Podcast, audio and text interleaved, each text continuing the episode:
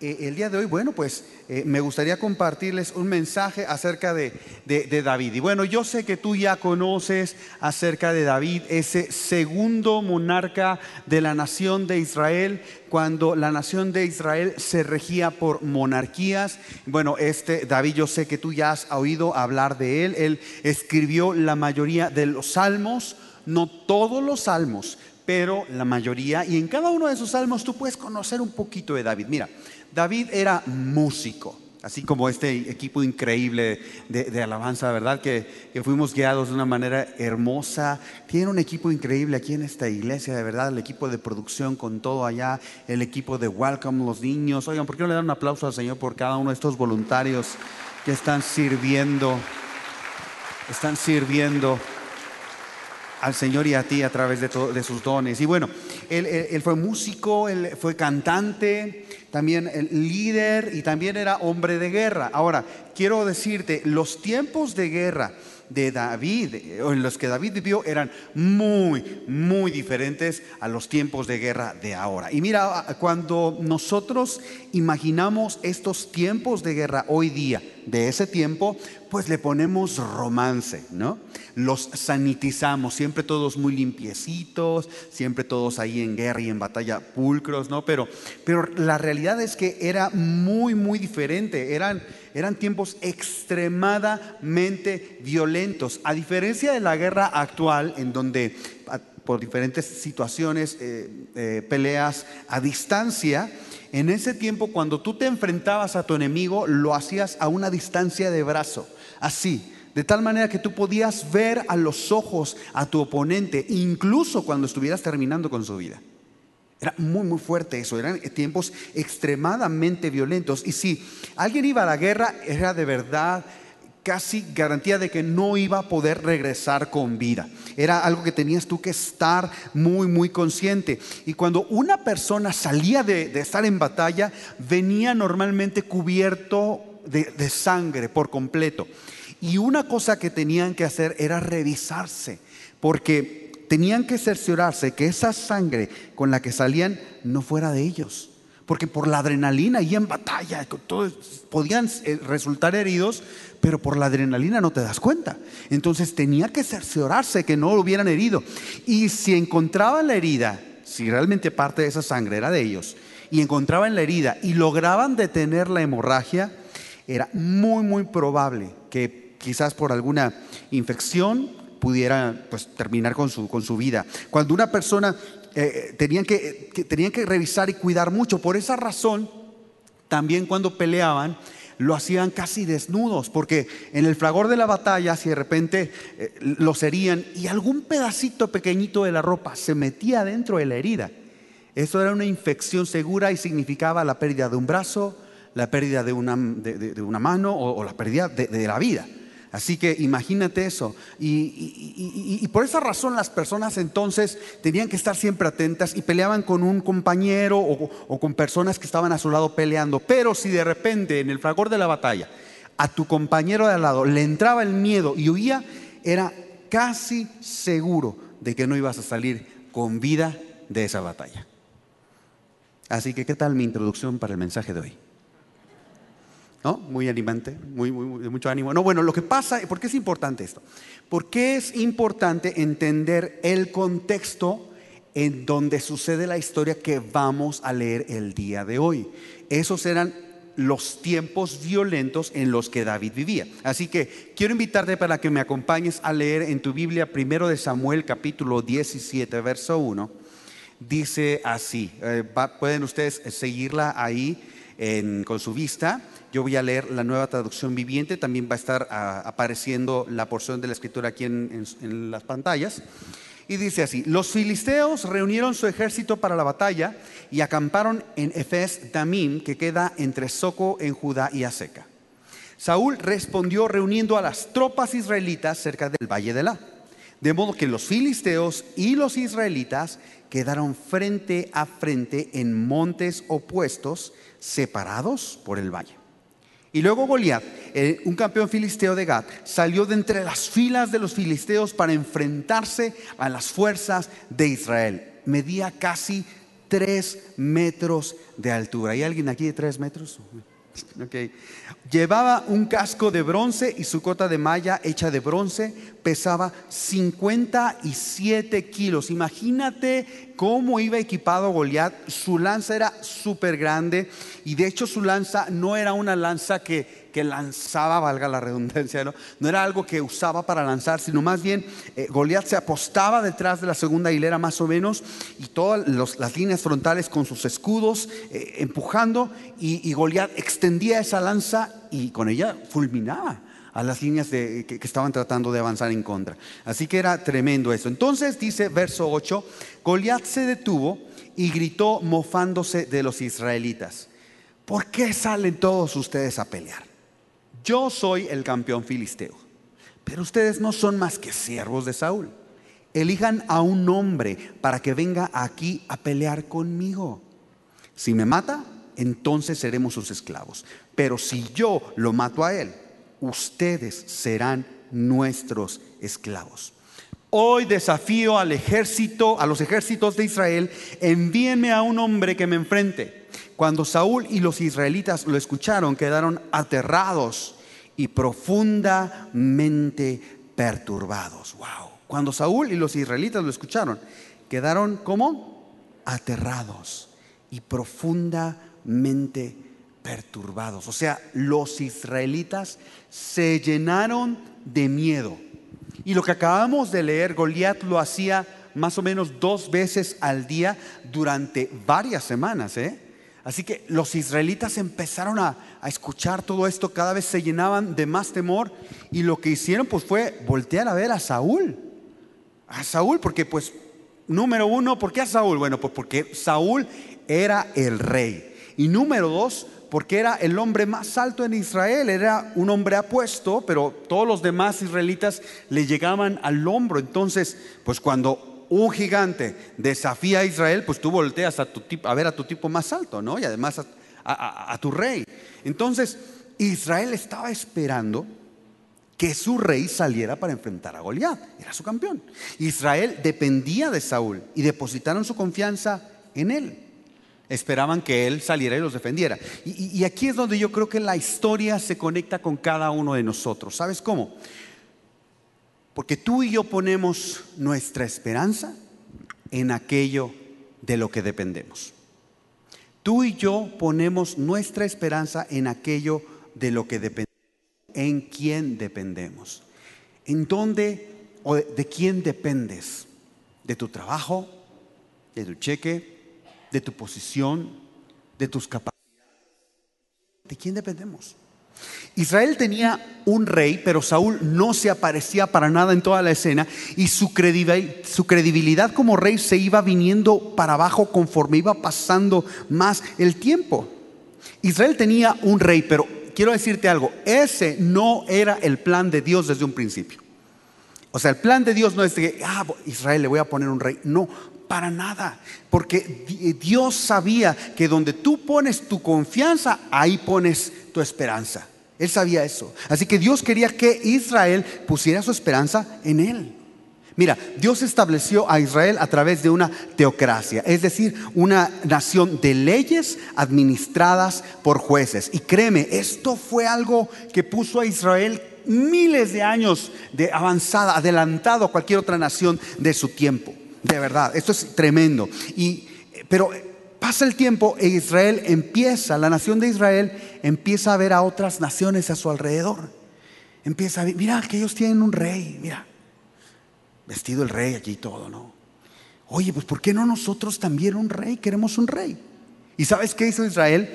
Se quejaron con la principal autoridad de Israel en ese momento, que era un hombre, el profeta Samuel. Y vamos a leer lo que sucedió. Perdón, primera de Samuel, capítulo 8, verso 1, dice, cuando Samuel envejeció, nombró a sus hijos como jueces de Israel. Joel y Abías, sus hijos mayores, establecieron su corte en Berseba. Pero ellos no eran como su padre, porque codiciaban el dinero, aceptaban sobornos y pervertían la justicia. Wow. Así que finalmente todos los ancianos de Israel se reunieron en Ramá para hablar del asunto con Samuel. Mira Samuel, le dijeron, ya eres anciano y tus hijos no son como tú. Danos un rey para que nos juzgue, así como lo tienen las demás naciones. Fíjate lo que estaba... y, las personas, los ancianos de Israel dijeron, todas las demás naciones tienen un rey. Nosotros queremos un rey. Y mira, verso 6, Samuel se disgustó con esta petición y fue al Señor en busca de orientación. Haz todo lo que te digan, le respondió el Señor, porque me están rechazando a mí y no a ti. Ya no quieren que yo siga siendo su rey.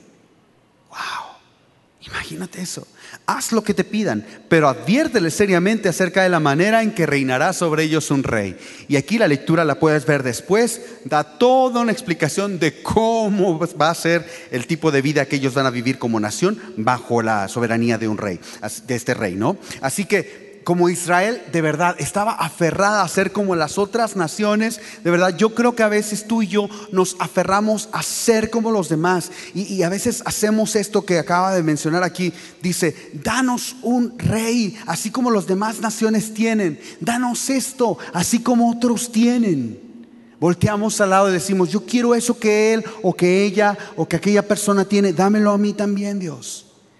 Y te digo algo, de verdad, ¿Quieres vivir más feliz? No trates de ser como los demás, no tratemos de ser como los demás. Porque tú y yo, si somos obstinados, quizás Dios nos deje tener lo que queremos. Que, Dios te diga, ok, bueno, dale, a ver cómo te va. Y te lo tengo que decir, yo he sido así, yo he sido así. Le he dicho, Dios, yo veo algo, Dios, yo quiero esto, dame esto. Y Dios me dice, pero Lalo, yo tengo algo diferente para ti. Esto que tú quieres no es lo mejor para ti, cree en mí. No, no, Señor, dame esto. Y Dios dice, ok, ¿así lo quieres? Así será. Ahí te va. No, Señor, quítamelo, quítamelo, Señor. ¿Te ha pasado? Yo sé que ha pasado, ¿no? David fue el segundo rey de Israel, pero quizá podríamos decir que fue el mejor rey de Israel, pero no porque fuera perfecto, escúchame, no era perfecto, distaba muchísimo de ser perfecto, pero él tenía algo que lo hacía sobresalir. David era un hombre inteligente, era un hombre agudo, David era confiado, pero David era humilde. David era humilde. ¿Cómo humilde, Lalo? Mira, vamos a a verlo un poco con más detenimiento. A diferencia de muchos reyes en ese tiempo, David, fíjate lo que hacía David. David amaba la ley de Dios. En ese tiempo la mayoría de los reyes no amaban la ley, amaban ser ellos mismos la ley. Así que cuando la ley condenaba las palabras del rey, ah bueno, pues sencillo, la ley la ajustas a las palabras del rey. Otra vez, cuando la ley condenaba las palabras o las acciones del rey, pues ajustas la ley para que se ajuste a lo que el rey está haciendo o diciendo. Pero mira, cuando tú ves a David, él era completamente diferente. Te vas a dar cuenta que él amaba la ley de Dios, aun cuando la ley de Dios condenara sus, sus acciones. Cuando la ley de Dios confrontaba a David, David en lugar de cambiar la ley o ajustar la ley, David dejaba que su corazón fuera condenado por la ley. Eso es humildad.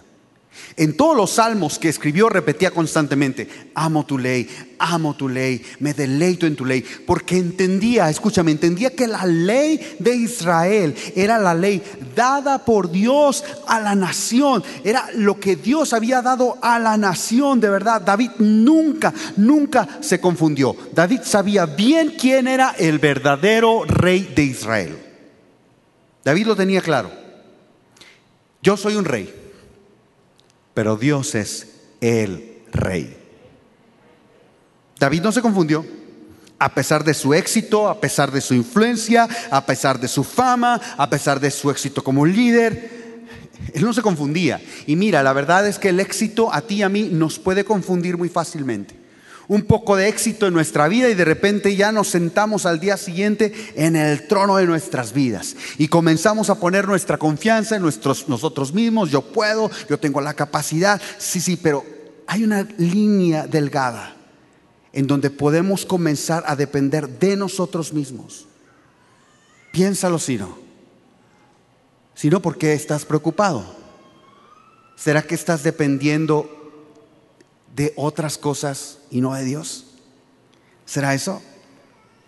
David, el rey de Israel, no cometió ese error, así que vamos a regresar a la historia en donde estamos. En esta historia que comenzamos a leer, ahí David tenía unos 15 años, así que imagínate un muchacho de 15 años, ¿ok? Llevando un paquete de provisiones y entonces se abre paso hasta las primeras eh, eh, filas del ejército de Israel para ver qué está pasando y va hasta el principio y de repente hasta, hasta la parte delantera y escucha a Goliat y lo que está diciendo y, y escucha todo lo que los demás están escuchando todas esas semanas, dos veces al día. Escucha, pero los otros, Saúl y los israelitas, al momento de escuchar a, a Goliat, se sentían aterrados, se sentían perturbados. Pero David escucha lo mismo. Pero ¿sabes cómo se siente David? David se siente ofendido. Escucha lo mismo, pero no se aterra. Se siente ofendido. O sea, es como si dijera David y dice, pues este. ¿Y cómo te das cuenta? Por las preguntas que hace este muchacho, fíjate. Vamos a leer primera de Samuel 17, 26, de verdad. Esas preguntas, nadie, nadie en todo ese tiempo había hecho estas preguntas. Fíjate cómo dice el verso 26, capítulo 17. David les preguntó a los soldados que estaban cerca de él. ¿Qué recibirá el hombre que mate al filisteo y ponga fin a su desafío contra Israel? A fin de cuentas, ¿quién es este filisteo pagano? Al que se le permite desafiar a los ejércitos del Dios viviente. Ahora, vamos aquí por partes. Cuando David dice pagano, se está refiriendo a que Goliat estaba fuera del pacto de Dios. Goliat estaba fuera de la protección de Dios. Entonces lo que está diciendo es, ¿quién se cree que es este? ¿Y por qué nadie hace nada? No lo entiendo. O sea, él está allá, yo estoy acá, no hay manera de perder. Victoria segura, es victoria segura. Todo esto llega entonces a oídos del rey Saúl de que alguien anda por ahí, que quién le van a, qué le van a dar al que, aquel que mate a Goliat, y entonces lo manda a llamar. Lo manda a llamar y, y lo ve. Uy, y es muy duro lo que pasa, porque se lo descalifica. O sea, lo ve y dice, oye, espérame, pero tú no eres un soldado. A ver, a ver tus cicatrices de guerra. No, pues a ver tu armamento. No, es un pastor de ovejas. Es el menor de tres soldados veteranos, el hermano menor de tres soldados veteranos. Fíjate, primera de Samuel 17:33, fíjate lo que le dice Saúl a David. No seas ridículo. Fíjate, fíjate lo que le dijo. No seas ridículo. Respondió Saúl, no hay forma de que tú puedas pelear contra ese filisteo y ganarle. O sea, en otras palabras le está diciendo, pues si nomás de ver se ve. No estás viendo, estás viendo y no ves. No hay manera en que tú puedas pelear y ganarle. Eres un muchacho. O sea, sí, 15 años. Y él ha sido un hombre de guerra desde su juventud. Saúl ya lo iba, ¿sabes qué? Vete a tu casa, ¿no? Pero David le dice, no, no, espérame, yo sé, rey, que yo no soy un hombre de guerra, pero mira, cuando yo cuidaba las ovejas de mi papá, si llegaba un león, si llegaba un oso y se llevaba una oveja, yo no hacía lo que todos los pastores, todos los pastores se quedan con todas las ovejas y pues se perdió una, pues ni modo, yo me quedo aquí, me llevo estas que están seguras. No, no, no, yo dejo a estas y yo voy por la oveja que está perdida y yo voy y alcanzo al león y alcanzo al oso y se la quito y de vuelvo con esa, y, vuelvo con esa, esa oveja. Y dice en el verso 36, lo he hecho con, león, con leones y con osos. Y lo haré también con este filisteo pagano. ¿Por qué? Porque ha desafiado a los ejércitos del Dios viviente. El mismo Señor que me rescató de las garras del león y del oso, me rescatará de este filisteo. O sea, en otras palabras, sí soy bueno, pero no para tanto. La victoria es del Señor. Él me ha rescatado del león y del oso. De verdad, David no se confundía, pero veía las cosas de una manera como nadie las veía. ¿Sabes cómo las veía? David sabía que el hombre o la mujer cuya esperanza está en el Señor no deben temer. ¿Tienes miedo? ¿Hay algo que te dé miedo o que te ha estado llenando de temor? David sabía que el hombre o la mujer cuya esperanza está en el Señor no deben temer. David está diciendo, déjame, déjame rey, de verdad, déjame hacer lo que nadie más ha querido hacer. Yo, yo quiero hacerlo. Mira, nadie más lo ha querido hacer, ni tú. Y lo más increíble es que, de verdad, a través de las escrituras tú te puedes dar cuenta y conocer más a este David, sus emociones, sus pensamientos. A través de los salmos tuyos podemos adentrarnos en su mente, en su corazón. Y mira, años después, este mismo muchacho escribe lo siguiente, Salmo 25, 1 al 2. Dice, oh Señor, te entrego mi vida, te entrego mi vida. Confío en ti, mi Dios. O sea, tú le puedes preguntar a David, ¿dónde está tu esperanza, David? ¿En tus habilidades? ¿En tu influencia, tu capacidad de liderazgo, tu inteligencia como rey? No, no, mi esperanza, mi confianza está en el Señor. Ahí está. Y esta es la postura que Dios buscaba de toda la nación de Israel, pero no fue así. Así que en este segundo monarca de la nación de Israel encontramos esta postura que tu Padre Celestial quiere que tengamos, que tú tengas. Me encantó ahorita cómo oraba el pastor Ernesto. ¿Qué es lo que tú quieres, Dios? ¿Cómo podemos hacerte sonreír? Esto es lo que tu Padre Celestial quisiera. Fíjate, David escribe después esto. Algo que los reyes, los reyes no escribían. Salmo 25. Muéstrame la senda correcta, oh Señor. Señálame el camino que debo seguir. Un rey diciendo, muéstrame Dios. Continúa, guíame con tu verdad y enséñame. Esto es increíble. Un rey teniendo la humildad para decirle, Dios, guíame. O sea, sí, claro que tengo pensamientos, claro que puedo tener planes, claro que puedo tener estrategias, pero Dios, primero que nada, guíame. Guíame Dios. Así que este muchacho agudo, este muchacho confiado, este muchacho humilde le dice, guíame. Y este muchacho entonces va hacia el campo de batalla, se apresta entonces para ir. Y de verdad, yo quiero que tú te imagines conmigo a este muchacho de 15 años caminando hacia el campo de batalla. Los filisteos ven que se va acercando un chavito ahí de 15 años y dicen, ya estuvo, ya ganamos. No hay manera. Y los israelitas de este lado viendo a David y diciendo, ya valió. Ya valió. Es un chavito, es él está, Él va a representar a los ejércitos de Israel. O sea, no lleva, ¿dónde están sus armas? ¿Quién? Vamos a ser sus esclavos. Vamos a ser los esclavos de ellos si perdemos.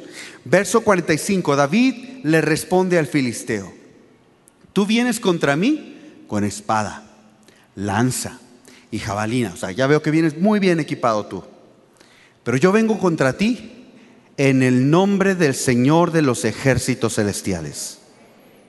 El Dios de los ejércitos de Israel a quien tú has desafiado. Así que déjame decirte lo que va a pasar, Goliat. ¿Ok? Verso 46. Hoy el Señor te conquistará y yo te mataré y te cortaré la cabeza. Y luego daré los cadáveres de tus hombres, a las aves y a los animales salvajes, y todo el mundo sabrá que hay un Dios en Israel todos los que están aquí reunidos sabrán que el Señor rescata a su pueblo, pero no con espada, uh-uh, no con lanza, no, no. Esta es la batalla del Señor y los entregará a ustedes en nuestras manos. Porque aquel cuya esperanza está en el Señor no debe temer. Entonces Israel vio cómo David lo mató. Instantáneamente David se convierte en la persona más famosa en Israel. David sale en todas las revistas, es trending topic. David fue el hombre más popular, renombre increíble. ¿Sabes por qué? Porque David simplemente hizo lo que Saúl no pudo hacer. ¿Y sabes por qué? Porque David vio algo que Saúl no pudo ver. Aquellos cuya esperanza está en el Señor no deben temer. Aquellos cuya esperanza está en el Señor ven con claridad y actúan confiadamente. Pero, pero, pero, caminan humildemente. ¿Sabes por qué? Porque aquellos cuya esperanza está en el Señor saben que no pueden controlar los resultados porque hay demasiadas variables en juego. Yo no sé si hay cosas que te, mantengan despierto a altas horas de la madrugada o hay algo que te esté preocupando. Te digo algo, no tenemos control de los resultados, hay demasiadas variables. Pero ¿sabes qué sí podemos hacer? En lugar de preocuparnos es descansar el peso de nuestras vidas en aquel que tiene todo el mundo en sus manos. ¿Tú puedes hacer eso? Descansar el peso de tu vida en aquel que tiene todo el mundo en sus manos. Hazlo. Descansa el peso de tu vida. Porque Él nos guía aguas de reposo y en lugares de delicados pastos nos hace descansar. Descansa el peso de tu vida en aquel que tiene todo el mundo en sus manos. Salmo 25, 4 al 5. ¿Pueden leerlo conmigo? Porque tú eres el Dios que me salva. Todo el día pongo en ti mi esperanza. ¿Pueden leerlo conmigo? Porque tú eres el Dios que me salva. Todo el día pongo en ti mi esperanza. Una vez más, porque tú eres el Dios que me salva. Todo el día pongo en ti mi esperanza. Imagínate levantarte mañana en la mañana y antes de tomar el celular, antes de abrir el Instagram, el Facebook, antes de, hablar, de abrir tus mails, lo primero que haces es que repites esto y haces esta declaración. Porque tú eres el Dios que me salva, todo el día pongo en ti mi esperanza. Imagínate que en medio de ese día de repente estás teniendo un problema y, en ese momento tú repites esta promesa porque tú eres el Dios que me salva. Todo el día pongo en ti mi esperanza. Cuando en medio del día se aparece o parece que todo el mundo está en tu contra y que va un gigante va a pasar por encima de ti, tú dices porque tú eres el Dios que me salva. Todo el día pongo en ti mi esperanza. ¿Sabes por qué? Porque ni tú ni yo podemos controlar los resultados porque no tenemos el control de las variables. Ese era David, un rey imperfecto, un hombre imperfecto, pero que nunca, nunca le dio la espalda a la ley de Dios. David nunca se confundió. Él sabía, yo soy un rey, sí, pero él es el rey. Su esperanza aun como el rey estaba en el Señor. Él es el rey, yo soy su hijo y yo estoy bajo autoridad. Y si tú estás aquí, tú eres un seguidor de Jesús o tú eres un discípulo de Cristo ya, entonces tú y yo sabemos que nuestra vida se va a ver diferente. ¿Por qué? Porque yo tengo un Padre en el cielo y entonces tengo diferentes principios y entonces mi vida va a ser diferente. Yo no puedo hacer lo que se me venga la gana. Yo no puedo hacer eso. Si Dios es mi Dios, entonces entiendo que nací con un propósito y entonces mi meta es cumplir ese propósito. Porque estoy debajo de un rey que tiene autoridad en mi vida. Como que los escuché dudosos. Porque estoy por debajo de un rey que tiene autoridad en mi vida. Así que si tengo roce con otra persona, ¿qué pasa? Mando a la persona por un tubo. No le vuelvo a hablar ¿qué se cree? ¿No? Me vale, nunca le voy a hablar otra vez. Yo no puedo hacer eso. Yo no puedo hacer eso. Porque yo tengo un estilo de vida diferente y estoy por debajo de un rey que tiene autoridad en mi vida. Así que yo necesito ir y arreglar esa situación. Si tú estás presentando tu ofrenda y de repente te acuerdas que alguien más tiene algo contra ti, ya ni siquiera que tú tienes algo contra esa persona, que alguien tiene algo contra ti, dejas ahí tu ofrenda, papacito, y vas y te arreglas. Así de importante es. Ah, pero no quiero, pero yo tengo a un rey. Él es el rey en mi vida. Otros pueden hacer lo que quieran, otros pueden pelearse y no se hablan, y, pero si yo soy un seguidor de Jesús, si yo soy un discípulo de Cristo, estoy llamado a vivir diferente. Si todo el día tú pones en Dios tu esperanza, tu vida se va a ver diferente. Yo debo ser diferente, tú debes ser diferente. Es mucho más que solamente hacer una oración de fe. Es caminar cada día, cada hora con Dios como tu rey. Y a David el no confundirse le dio una claridad tremenda en su vida. Le permitió ver las cosas como nadie más las podía ver. Y a ti a mí eso nos puede cambiar la vida. Porque tú eres el Dios que me salva. Todo el día pondré en ti mi esperanza. Me gustaría orar, que pudiéramos orar juntos. Puedes cerrar tus ojos, inclinar tu rostro. Y yo no sé si tú estés aquí por primera vez, quizás alguien te invitó, quizás con la promesa de una comida después, no lo sé. Pero quizás hoy tú le digas, Dios, yo quiero eso, quiero ver así, quiero vivir así, libre de temor, quiero vivir con mi esperanza en ti. Si tú quieres entregar tu vida y poner tu confianza en Jesús, yo quiero invitarte para que puedas hacer una oración ahí en tu lugar. Permíteme guiarte. Si tú quieres entregarle tu vida a Jesús, quizás has escuchado hoy que Él quiere lo mejor para tu vida, que Él te ama. Hoy es el momento para que vengas a Él. Y te digo algo, Él te recibe con los brazos abiertos. Déjame orar. Si tú quieres hacer esto, Repite ahí conmigo, Señor Jesús, perdóname. He tomado tantas decisiones creyéndome el rey de mi vida. Pero hoy entiendo, Dios. Hoy entiendo que tú quieres hacerme vivir libre de temor. Contigo como mi esperanza. Señor, perdóname. Ayúdame. Te necesito en mi vida. Sé tú mi Señor y mi Rey. En ti pongo toda mi esperanza.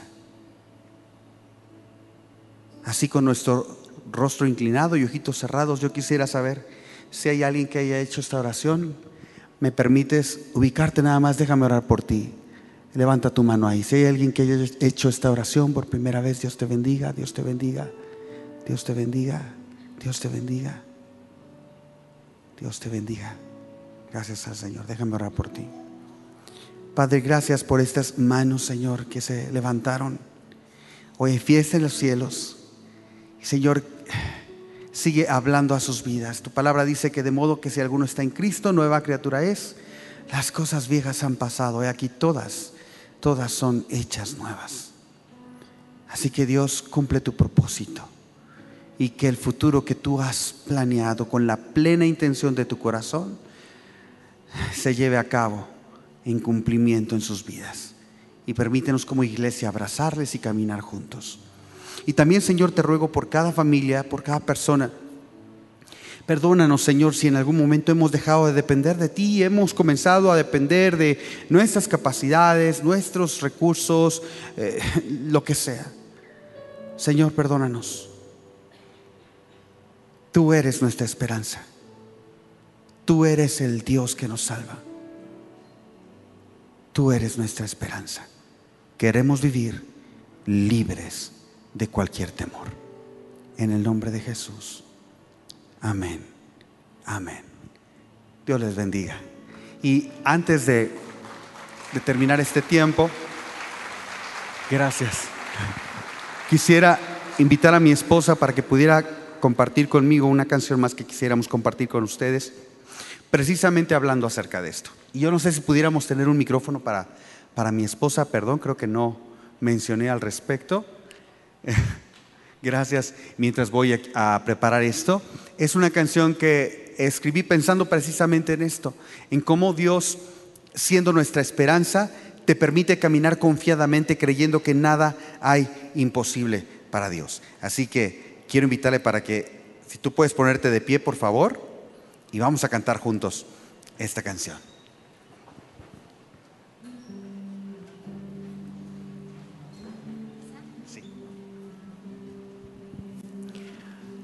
Ayúdeme, por favor, con sus palmas, ¿ok? Mm.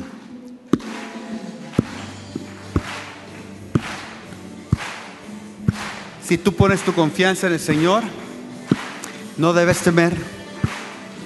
Él es nuestra esperanza. Hoy te doy gracias, mi Señor. Tú has sido fiel y yo te alabaré con todo mi ser, con todas mis fuerzas cantaré.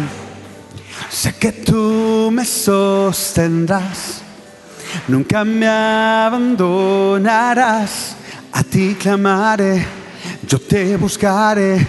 Mi alma en ti confía, no hay nada imposible para ti. Mi alma descansa solo en ti. Confía en ti, reposa en ti. Tú eres mi fortaleza, no hay nada imposible para ti. Mi alma descansa solo en ti. Confía en ti, reposa en ti. Tú eres mi fortaleza. Así es, Señor. Tenemos nuestra esperanza en ti. Así que vamos a cantar todas juntos. Hoy te doy gracias, mi Señor, porque tú has sido fiel conmigo. ¿Estamos listos? Juntos. Hoy te doy gracias. Hoy te doy gracias, mi Señor, Tú has sido fiel. Te alabaré con todas mis fuerzas cantaré. Sé que tú me sostendrás. Amén. Ti clamaré, yo te buscaré. Mi alma en ti confía. No hay nada imposible para ti. Mi alma descansa solo en ti. Confía en ti, reposa en ti. Tú eres mi fortaleza. No hay nada imposible para ti. Mi alma descansa solo en ti. Confía en ti, reposa en ti. Tú eres mi fortaleza.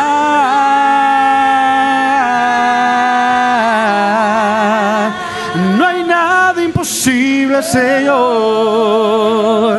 Una vez más. No hay nada imposible, Señor. Queremos caminar cada día con esta confianza. No hay nada imposible para ti.